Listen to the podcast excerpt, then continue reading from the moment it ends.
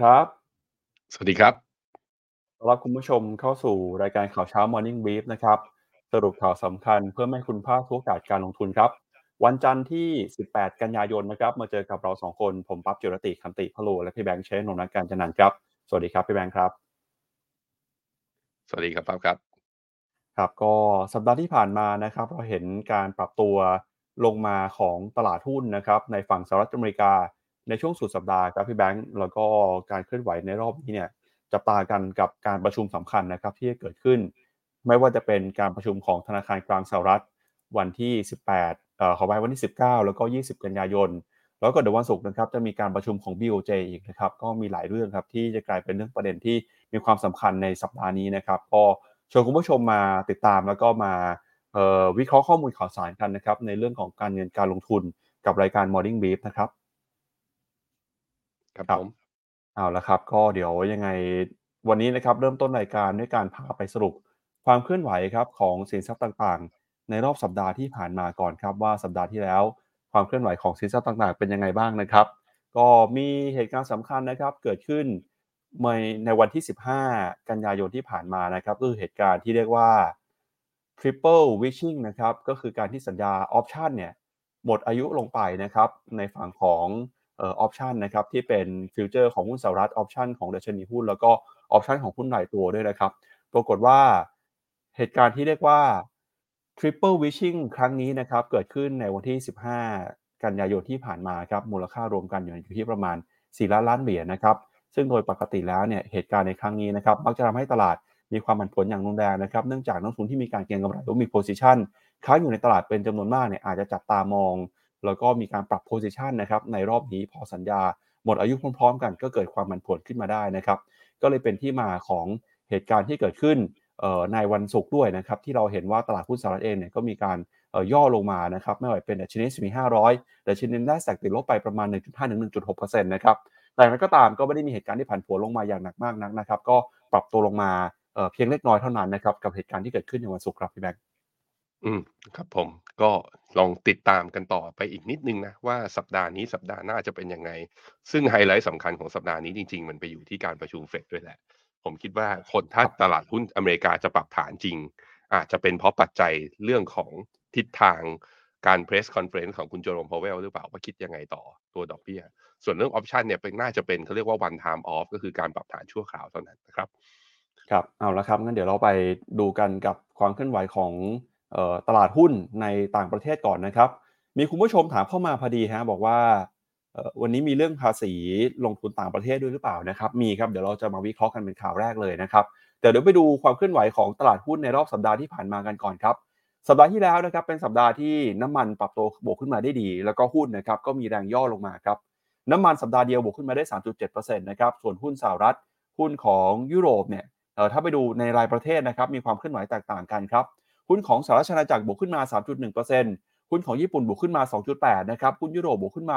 1.6 แต่ก็ตามในฝั่งของหุ้นสหรัฐนะครับเดชนี S&P 500เนี่ยปรับตัวลงมา ติดลบไปเล็กน้อยประมาณ 0.2%สินทรัพย์ที่ย่อลงมาอีกหนึ่งสินทรัพย์นะครับก็คือผลตอบแทนของพันธบัตรรัฐบาลสหรัฐยุ10 ปี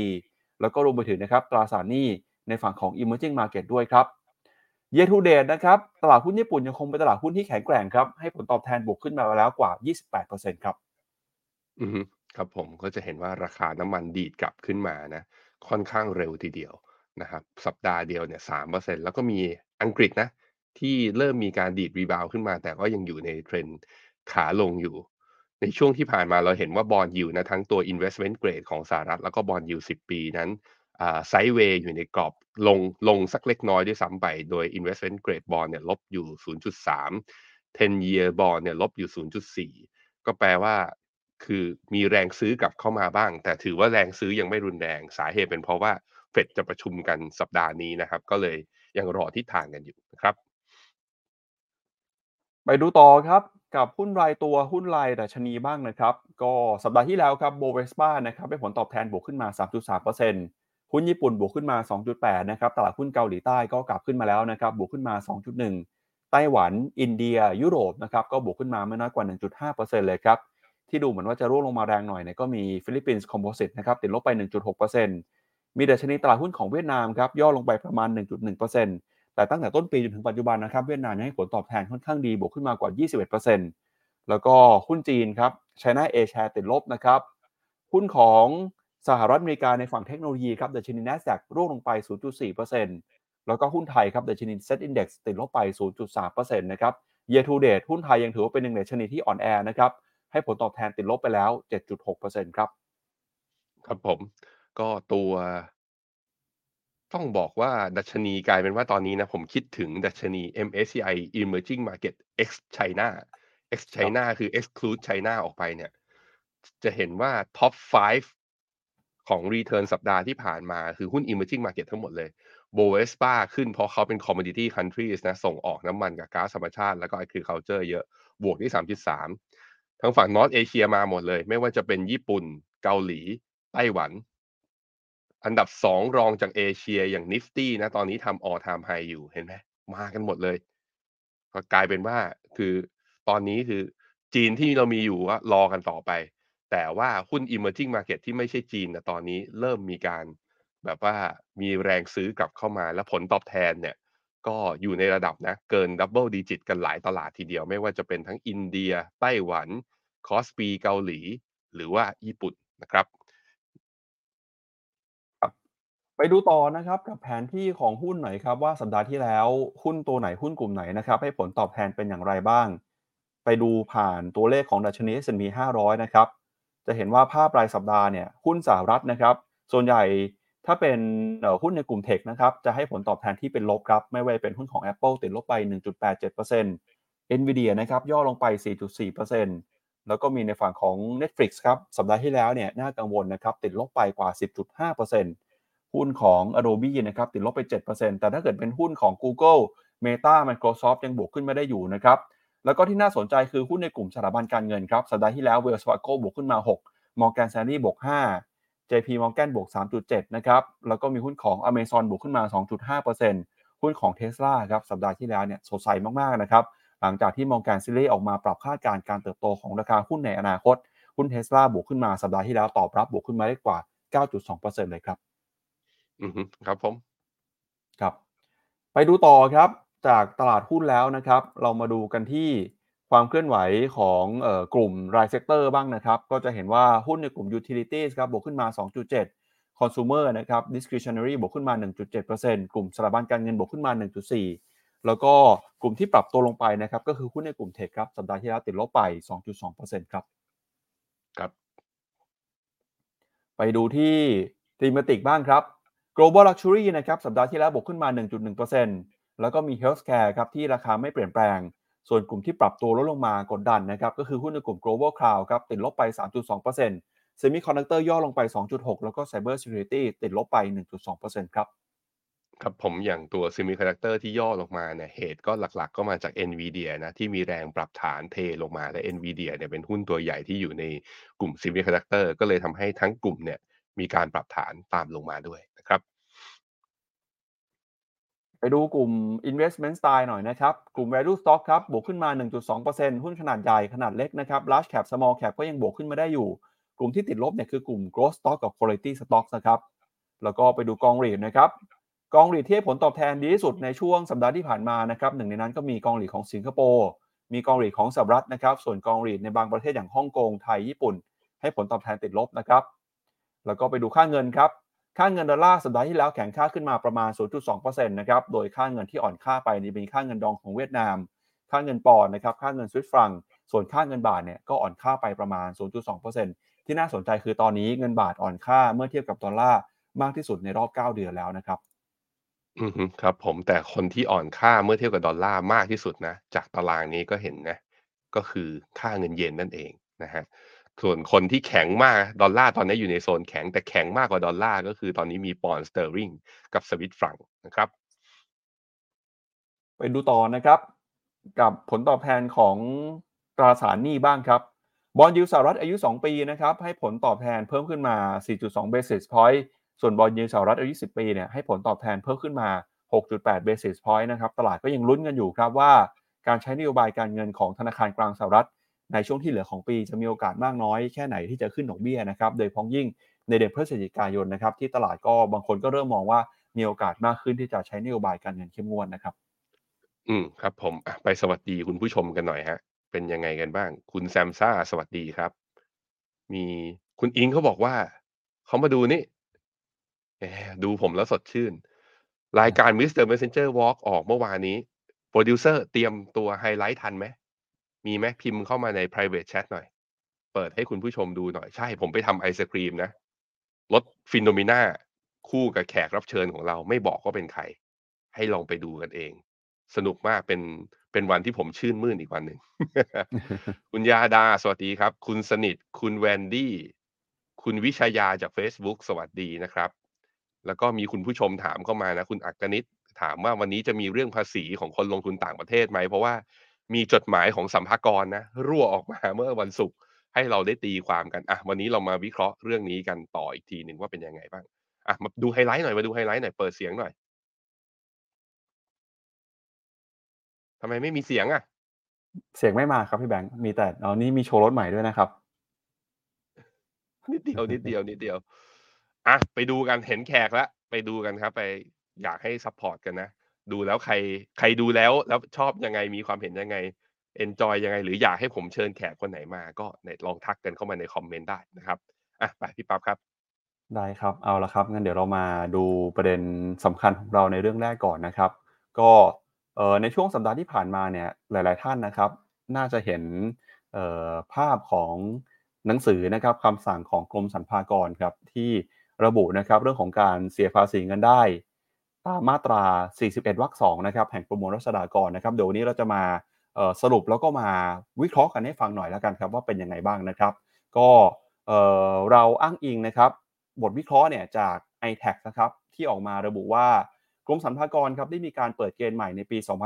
2567 โดยอ้างคำสั่งนะครับ ที่ระบุว่ารายได้จากต่างประเทศเนี่ยนำเข้ามาปีไหนก็ต้องเสียภาษีปีนั้น โดยจะเริ่มต้นวันที่ 1 มกราคม 2567 เป็นต้นไปเลยนะครับ ตามที่มีการเผยแพร่นะครับคำสั่งของกรมสรรพากร เรื่องการเสียภาษีเงินได้ตามมาตรา 41 วรรค 2 ครับ แห่งประมวลรัษฎากร ซึ่งเกี่ยวข้องกับการเสียภาษีเงินได้บุคคลธรรมดา ของเงินได้จากต่างประเทศที่นำเข้ามาในประเทศไทยนะครับ โดยให้มีการปรับเปลี่ยนเกณฑ์ใหม่ในสาระสำคัญที่เคยประกาศออกมา ในคำสั่งของกรมสรรพากรนะครับที่เคยใช้มาตั้งแต่ปี 2537 ครับ ซึ่งการเปลี่ยนแปลงเนี่ยก็มีรายละเอียดที่น่าสนใจนะครับ ก็คือเรื่องของหลักเกณฑ์การเสียภาษีครับ โดยทั่วไปนะครับ กฎหมายภาษีของไทยวางหลักเกณฑ์การจัดเก็บภาษีเงินได้บุคคลธรรมดาไว้ 2 หลัก ก็คือ หลักของแหล่งเงินได้ แล้วก็หลักถิ่นที่อยู่นะครับ ในฝั่งของหลักแหล่งเงินได้เนี่ยประเทศไทยจะเก็บภาษีเมื่อบุคคลธรรมดา มีแหล่งเงินได้เกิดขึ้นในประเทศไทย ส่วนหลักของถิ่นที่อยู่นะครับ ประเทศไทยเนี่ยก็จะมีการเก็บภาษี เมื่อบุคคลธรรมดาอยู่ในประเทศไทย ถึง 180 วันในปีปฏิทินเดียวกัน หรือว่าปีภาษีนะครับ โดยมีแหล่งเงินได้จากภาษีเงินได้จากต่างประเทศ แล้วก็จะนำรายได้จากต่างประเทศเนี่ยเข้ามาในประเทศไทยด้วย ดังนั้นนะครับ จึงถือว่ากรณีที่บุคคลมีรายได้จากต่างประเทศ ก็ต้องเสียภาษีในประเทศไทย ก็ต่อเมื่อเข้าหลักเกณฑ์นะครับ ตามหลักถิ่นที่อยู่ก็คืออยู่ในประเทศไทยเนี่ยเกิน 180 วันนั่นเองครับ ส่วนรายได้จากต่างประเทศหมายถึงอะไรบ้างครับ รายได้จากต่างประเทศนะครับก็สามารถเป็นทั้งรายได้ที่เกิดจากการทำงานนะครับหน้าที่การงานในต่างประเทศ หรือว่ากิจการที่ทำในต่างประเทศ หรือว่าเนื่องจากทรัพย์สินที่อยู่ต่างประเทศนะครับ เช่น ค่าจ้างจากงานที่ทำในต่างประเทศกำไรจากการขายทรัพย์สินในต่างประเทศ หรือว่าเงินปันผลจากหุ้นต่างประเทศ ดอกเบี้ยจากต่างประเทศค่าลิขสิทธิ์ลิขสิทธิ์จากต่างประเทศเนี่ยก็คิดเป็นรายได้จากต่างประเทศทั้งสิ้นเลยนะครับ ส่วนการเปลี่ยนแปลงนะครับคำสั่งในกรมสรรพากรที่ 2566 เนี่ยเป็นเรื่องอะไรบ้างนะครับ ก็คือ i t a x เขาบอกว่าที่จริงเนี่ยคำสั่งของกรมสรรพากร เป็นการสั่งการภายในกรมสรรพากร เพื่อเป็นแนวทางการปฏิบัติหน้าที่ของเจ้าหน้าที่สรรพากรให้ไปในทิศทางเดียวกัน โดยคำสั่งฉบับนี้เกี่ยวข้องกับแนวทางการตรวจ แล้วก็แนะนำผู้เสียภาษีที่เป็นบุคคลธรรมดา ที่อยู่ในประเทศไทยตั้งแต่ 180 วัน ในปีปฏิทินเดียวกันนะครับหรือปีภาษี ที่มีรายได้จากต่างประเทศ และนำรายได้จากต่างประเทศเข้ามาในประเทศไทย ดังนั้นนะครับถ้าหากว่าคุณผู้ชมเนี่ย ไม่มีรายได้จากต่างประเทศที่นำเข้ามาในประเทศไทยเลยคำสั่งฉบับนี้ก็จะไม่กระทบอย่างแน่นอนนะครับ แล้วคำสั่งนี้นะครับเรื่องของการบังคับใช้เนี่ยเขาก็บอกว่าจะเข้าบังคับใช้ตั้งแต่วันที่ 1 มกราคม ปีหน้าเป็นต้นไปเลยนะครับ จะมีผลสำหรับผู้ที่เสียภาษีที่มีรายได้จากต่างประเทศ แล้วก็นำเข้ามาในไทยตั้งแต่ 1 มกราคม 2567 นะครับ ซึ่งคำสั่งนี้เนี่ยจะมีสาระสำคัญก็ระบุว่า ถ้าหากว่าอยู่ในประเทศไทยเกิน 180 วัน ในปีภาษีเดียวกัน แล้วก็มีการนำรายได้จากต่างประเทศเข้ามาในไทยนะครับไม่ว่ารายได้นั้นจะเกิดขึ้นในปีภาษีเดียวกัน หรือว่าคนละปีภาษีนะครับรายได้ดังกล่าวเนี่ยต้องนำมายื่นภาษีด้วย โดยให้จัดเป็นรายได้ที่ต้องเสียภาษีในปีที่นำเงินเข้ามาในประเทศไทยครับ ซึ่งเกณฑ์ที่ว่านี้นะครับก็จะยกเลิกคำสั่งเก่าที่เคยวางหลักเกณฑ์ไว้นะครับ โดยตั้งแต่1มกราคมนะครับรายได้ที่นำมาเข้ามาจากต่างประเทศเนี่ยจะต้องเสียภาษีทุกกรณีหรือเปล่า i t a x ก็ระบุว่า ตามเกณฑ์ใหม่นี้นะครับผู้ที่เสียภาษีอยู่ในประเทศไทยไม่ถึง 180 วัน ในปีภาษีเงินได้นะครับ ก็จะยังได้รับการยกเว้น ไม่ต้องนำเงินดังกล่าวเข้ามาเสียภาษีอยู่ในไทย แม้ว่าปีนั้นนะครับจะมีการนำเงินจากต่างประเทศเข้ามาในประเทศไทยก็ตาม นอกจากนี้นะครับผู้เสียภาษีเนี่ยอาจจะยังได้รับความคุ้มครอง ตามอนุสัญญาภาษีซ้อนนะครับ หากประเทศไทยมีความตกลงกับรัฐบาลของบางประเทศ ซึ่งจะช่วยให้ผู้เสียภาษี สามารถนำเงินจากต่างประเทศเข้ามาในประเทศได้ โดยไม่ต้องนำมายื่นภาษีซ้ำอีก แม้ว่าจะอยู่ในประเทศไทยนานถึง 180 วันในปีภาษีนั้นแล้วก็ตาม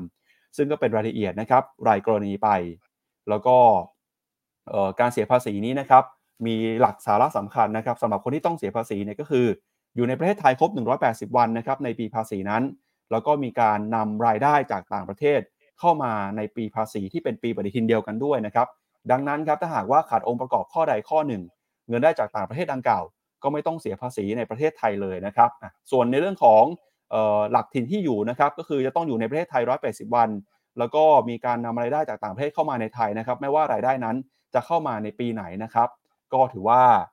ทำให้หลายคนกังวลครับพี่แบงค์ว่าเงินลงทุนจากต่างประเทศที่หามาได้เนี่ยถ้าหากว่าหามาปีไหนก็ตามนะครับ แต่สุดท้ายถ้าเกิดต้องนำเข้ามาหลังจากปี 2567 เนี่ยก็จะต้องถูกนำมาคิดภาษีนะครับถ้าหากว่าบุคคลนั้นอยู่ในประเทศไทยเกินกว่า 180 วันครับ ผมคิดว่าหลักการแนวทางปฏิบัติเนี้ยมันเกิดจากคือเขาไม่ได้ไปปรับกฎหมาย แต่เป็นการให้แนวทางกับเจ้าหน้าที่หรือข้าราชการในการไปแนะนำผู้เสียภาษีอีกทีหนึ่งคือก่อนหน้านี้มันถูกตีความอย่างที่ iTax บอกก็คือว่าถ้าอยู่ครบ180วัน แต่ว่าถ้ารายได้นำเข้าจากต่างประเทศน่ะนำเข้านำเข้าในปีภาษีคนละปีปฏิทินกัน มันเหมือนกับมันเป็นช่องโหว่ใหญ่ ๆ อยู่ช่องหนึ่งก็อ้าวถ้าอย่างนี้ก็ไม่ต้องเสียภาษีเพ ราะนั้นสมมุติว่ามีรายได้เข้ามาปุ๊บสมมติมีรายได้เป็น US ดอลลาร์นะเกิดขึ้นปีนี้ แต่ยังไม่เอากลับไทยปีนี้ พอข้ามปีปฏิทินผมไปเอากลับมาอ่าผมไม่ต้องเสีย ก่อนหน้านี้มันใช้แนวทางนี้มาตลอด แต่พอคำสั่งเนี้ยที่มันหลุดออกมาจากตามตามประกาศของสัมภากรออกมา มันแปลว่าไอ้ช่องแบบเนี้ยทำไม่ได้แล้วนะพอทำไม่ได้เนี่ยใครบ้างที่ทำไม่ได้คือ ถ้าอยู่ไทยเกิน180วัน คือเข้าเงื่อนไขจบ แต่ถ้าอยู่ไทยไม่ถึง180วันรอด รอดหมายถึงว่าเงินเข้ามาไม่ต้องไม่ต้องเข้า ไม่ต้องเข้าเงื่อนไขจากคำสั่งสัมภากรแต่คนที่เข้าเงื่อนไข180วันไปเสร็จแล้วต้องไปดูอนุสัญญาภาษีซ้อน ซึ่งไทยมีอนุสัญญาภาษีซ้อนกับแทบทุกประเทศบนโลกนะ แต่ว่ามันไม่ใช่รายได้ทุกประเทศเอ่อทุกประเภท ต้องไปดูทั้งในอนุสัญญาภาษีอีกทีหนึ่งมันก็มีคำถามกันเข้ามาว่าอ่าเอาในแง่ของผู้ลงทุนก่อนพี่ปั๊บในแง่ของผู้ลงทุน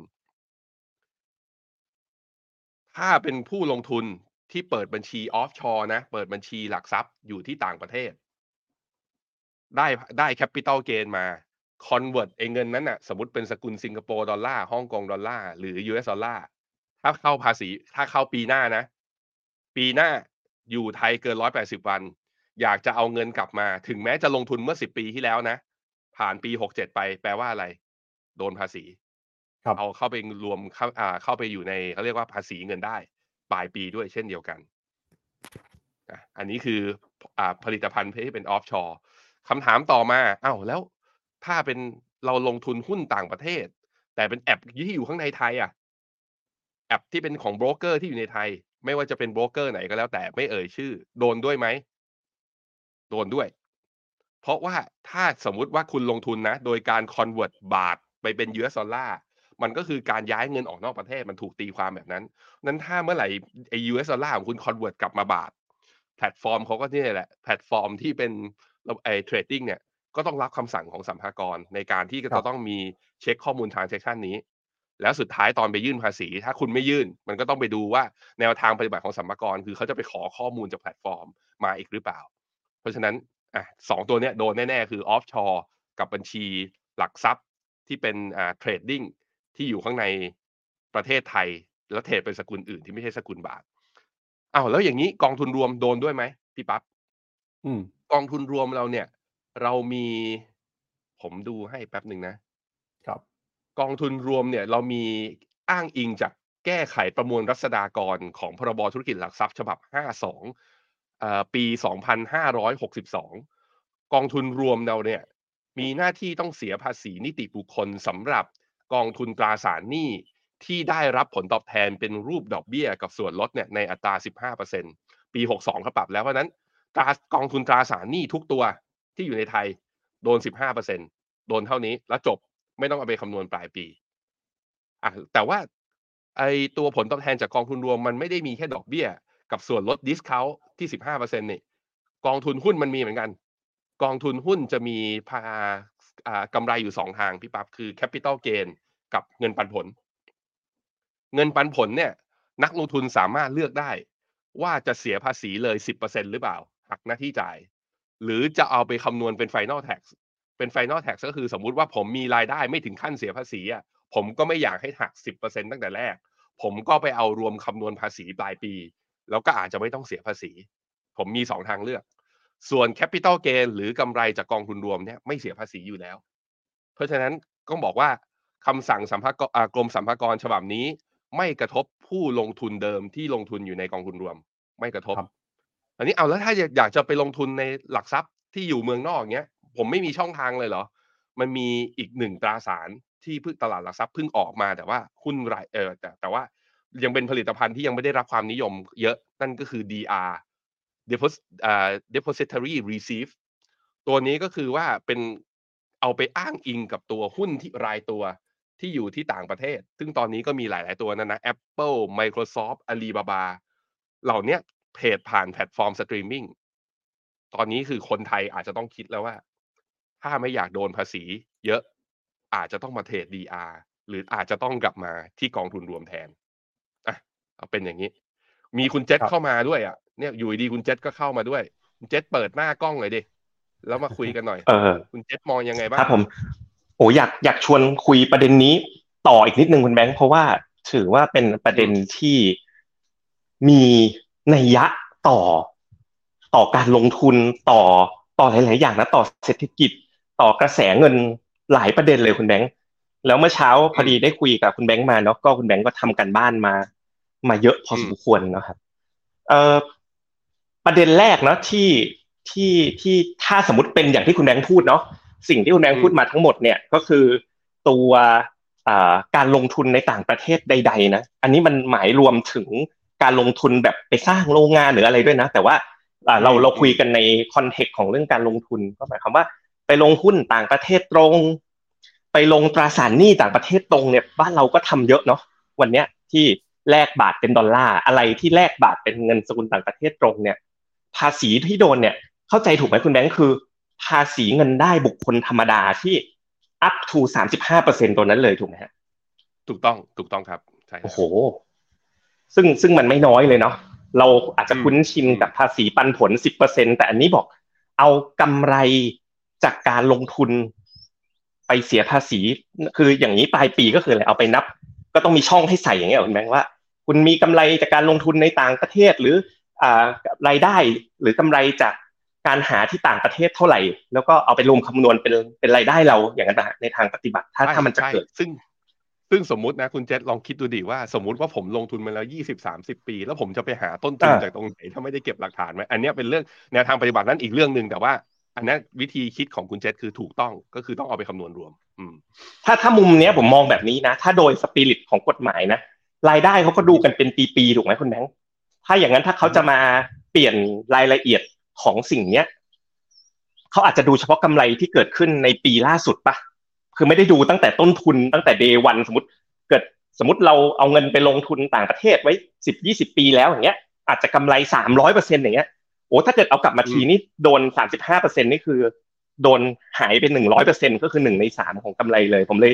อันนี้ผมเดาเอานะ ว่าเขาก็อาจจะดูแค่สิ่งที่มันเกิดเป็นดอกผลเป็นกำไรในปีที่ผ่านมาปีเดียวอย่างนั้นหรือเปล่า อืมอืมอืมน่าสนใจทีเนี้ยอัทีเนี้ยต้องต้องต้องดูต่อ อือฮึครับ ผมมานั่งคิดดูเอ๊ะถ้า ถ้าเป็นภาพนี้จริง ๆ เนี่ยคำถามคุณแมงถามความเห็นเนาะเราก็ทราบกันดีว่าคนไทยนะ โดยเฉพาะนักลงทุนนักลงทุนรายใหญ่ เอ่อมีไม่น้อยเลยที่เขาเนี่ย เอาเงินอยู่ที่ออฟชอร์นะอยู่ที่ต่างประเทศคำถามที่ผมคุยกับคุณเมื่อเช้าเนี่ยก็คือ เอ๊ะแล้วอย่างเงี้ย มันจะมีโอกาสไหมที่ เขาเห็น ถ้าเกิดว่าเอาอย่างอย่างนี้มันคือปล่อยผีปีนี้ไหมคุณแบงค์หรือว่า ปีเนี้ยถ้าเอากลับเข้ามาในช่วงสามเดือนที่เหลือเนี่ย เห็นเขาบอกประกาศเนี่ยมีมีท่านหนึ่งท่านหนึ่งถามมาว่าตกลงเนี่ย ถ้าเอากลับมาปีนี้แล้ว เนี่ยเอ่อคุณคุณเจเล่คุณเจเล่คุณเจเล่จุ๊บแกถามขึ้นมานะครับ เนี่ยว่าหมายถึงรายได้ที่เกิดในปีหกหกก็นับรวมไหม สมมตินะ สมมติว่าผมมีเงินลงทุนอยู่ออฟชอร์นะอันนี้ไม่สมมุติอะมีจริง ๆ เลยนะครับ ไม่สมมุตินะครับ เออผมเอากลับมาเนี่ย ในเดือนพฤศจิกายนเนี้ยปีหน้าผมโดนไหมนะถ้าถ้าเกิดกฎนี้เป็นจริงหรือว่าหรือว่าปีนี้นับว่าเป็นการปล่อยผี เออ ใช่คือถ้าเพราะกฎหมายไม่มีผลย้อนหลัง เป็นอย่างเงี้ย มันจะเร่งให้คนที่บอกว่า ถ้าคิดจะเอาสมมตินะอยู่ดีจะเอาเงินกลับอยู่แล้ว ปีหน้า ผมจะรู้สึกว่าอ้าวก็ในเมื่อมีผลวันที่หนึ่งมกราหกเจ็ดงั้นแสดงว่าตอนนี้จนถึงสามสิบเอ็ดมกราหกเอ้ยธันวาหกหกผมเอากลับได้ไม่ต้องโดนเงื่อนไขนี้สิ มันจะถูกตีความอย่างนั้นทันที คุณเจษอ่าอืมใช่ ถ้าอย่างนั้นเนี่ย มันเป็นไปได้เหมือนกันไหม ที่จะมีการภาษาอังกฤษเขาเรียกว่า repatriate คือหมุนกันกลับเข้ามา เพราะว่าอย่างน้อยก็ไม่โดนภาษีอะไรแบบนี้อืม อืมอันนี้เป็นมุมหนึ่งมุมหนึ่งที่ผมมองเนาะอันนี้ไม่ได้มองในมุมที่คุณแบงค์มองตอนแรกว่าเออแล้วแล้วอนาคตด้วยเนาะเออการทำแบบเนี้ย ก็ก็สนับสนุนอะไรหนึ่งสนับสนุนดีอาตลาดหลักทรัพย์ในยิ้มเลยใช่ไหมสนับสนุนกองทุนรวมผู้ประกอบการกองทุนรวมในประเทศก็ก็น่าจะยิ้มระดับหนึ่งอันนี้ก็เป็นเป็นอันหนึ่งที่ที่ที่น่าที่ที่น่าจะเป็นประเด็นถัดไป แต่ว่าประเด็นที่ผมสนใจคือสิ่งเนี้ย มันจะกระทบต่อต่อ fund flow capital account ที่ทำให้เงินเนี่ยมันไหลเข้ามาในประเทศ แล้วก็ไปสุดท้ายมันก็อาจจะกลายเป็น positive effect กลับไปที่ตลาดหุ้นบ้านเราหรือเปล่า ด้วยด้วยปัจจัยอันนี้นะ ผมผมยังสงสัยอยู่เลยว่า เอ๊ะท่านรัฐมนตรีคลังท่านใหม่เนี่ยมีมีส่วนในไอเดียตรงนี้ด้วยหรือเปล่านะถือว่าเป็นเป็น move ที่ที่ไม่ได้เป็นการแก้กฎหมายด้วยใช่ไหมคุณแดงอันนี้ไม่ได้คือการแก้กฎหมายมีไม่ต้องเข้าสภาไม่ต้องอะไรเนาะถ้า ถ้าถ้าเกี่ยวข้องด้วยนี่ถือว่าเป็น move ที่ผมว่ามี positive impact ต่อเศรษฐกิจและเงินทุนไหลเข้าเยอะเลย แต่ว่าแน่นอนนะต้องมีคนที่โอ้โหไม่ไม่ happy กับสิ่งนี้ ก็เยอะมากๆเลยเช่นกัน คุณแบงค์จะมองยังไงครับ ครับผมก็เห็นอย่างนั้นแหละฮะว่า สมมุติว่าผมอยากจะเอาเงินแผนจะเอาเงินกลับอยู่แล้ว มันก็แปลว่าผมจะเร่งเอาเงินกลับตอนก่อนหนึ่งมกราปีหกเจ็ด จะเป็นอย่างนั้น เมื่อเป็นอย่างนั้น short term คือบาทอาจจะไม่อ่อนค่าอย่างที่เราเห็นแล้ว อาจจะกลับมาแข็งค่า ส่วนว่าผู้ลงทุนที่เอาเงินกลับมานั้นน่ะเขาจะเอาเงินกลับเข้ามาในสินทรัพย์ประเภทไหน มันก็ขึ้นอยู่กับว่า เขามองเห็นโอกาสในที่ไหนบ้าง ซึ่งผมคิดว่าหุ้นไทยก็อาจจะได้ประโยชน์เล็ก ๆ นะ อย่างคิดอย่างนี้สิ คิดอย่างนี้ว่า สมมติว่าผมลงทุนในหุ้นไทยได้กำไรสมมุติว่าคิดว่าจะได้กำไรอัพไซด์สักประมาณ 15%ก่อนหน้านี้ไปลงทุนหุ้น Apple แล้วคิดว่าจะได้30%แต่30%ของ Apple เนี่ยสมมุติว่าผมเป็นคนรวยมากเลยไปโดนฐานภาษี35% 35%ของ30%ไปไปมาคือ ลงทุนในหุ้นไทย ถึงแม้ upside จากราคาหุ้นไม่พอกัน แต่พอหลักหังหักถัวจากภาษีแล้วอ้าวหุ้นไทยก็ดูน่าสนใจมากขึ้นเพราะนั้นแหละเนี่ยมันจะมีการเปรียบเทียบและการวิเคราะห์ในมุมนี้มากขึ้น ซึ่งเดี๋ยวเราต้องติดตามกันต่อไปเนาะเพราะจนถึงล่าสุดตอนเช้าเนี่ยผมดูในเว็บไซต์ของสรรพากรก็ยังไม่เห็นประกาศอันนี้นะ อันนี้มันเหมือนมันเหมือนหลุดหลุดออกมา แต่ว่าก็มีคนข้างในก็มี confirm แล้วว่าน่าจะน่าจะเป็นตัวจริงและอาจจะประกาศเร็วๆนี้แหละ ไม่ไม่วันนี้วันแปลว่าแปลแปลว่าทั้งหมดทั้งมวลเนี้ยยังไม่อย่าอย่าพึ่งท่านท่านผู้ชมอย่าพึ่งไป confirm ว่าสิ่งนี้เป็นเป็น fact แล้วหนึ่งร้อยเปอร์เซ็นถูกไหมจะต้องรอการแบบประกาศอย่างเป็นทางการเพียงแต่ว่าโอ้โหวันหยุดเนี่ยก็ผมไปตระเวนดูทางโซเชียลก็เริ่มมีคุยเรื่องนี้กันกันมากขึ้นเรื่อยๆเนาะนะครับ อืมอืมอะครับผมโอเค ยังไงเราจิตติดตามเรื่องนี้กันต่อไปแล้วถ้ามันมีรายละเอียดอะไรเพิ่มเติมนะ Finnomena เราน่าจะจัดไลฟ์แล้วก็จัดเป็นตัวสัมมนา เพื่อสร้างความเข้าใจให้กับลูกค้าทุกคนอีกรอบหนึ่งว่ามันเป็นยังไงอะรอติดตามกันต่อไปขอบคุณคุณเจษมากขอบคุณมากครับ ขอบคุณครับสวัสดีครับผม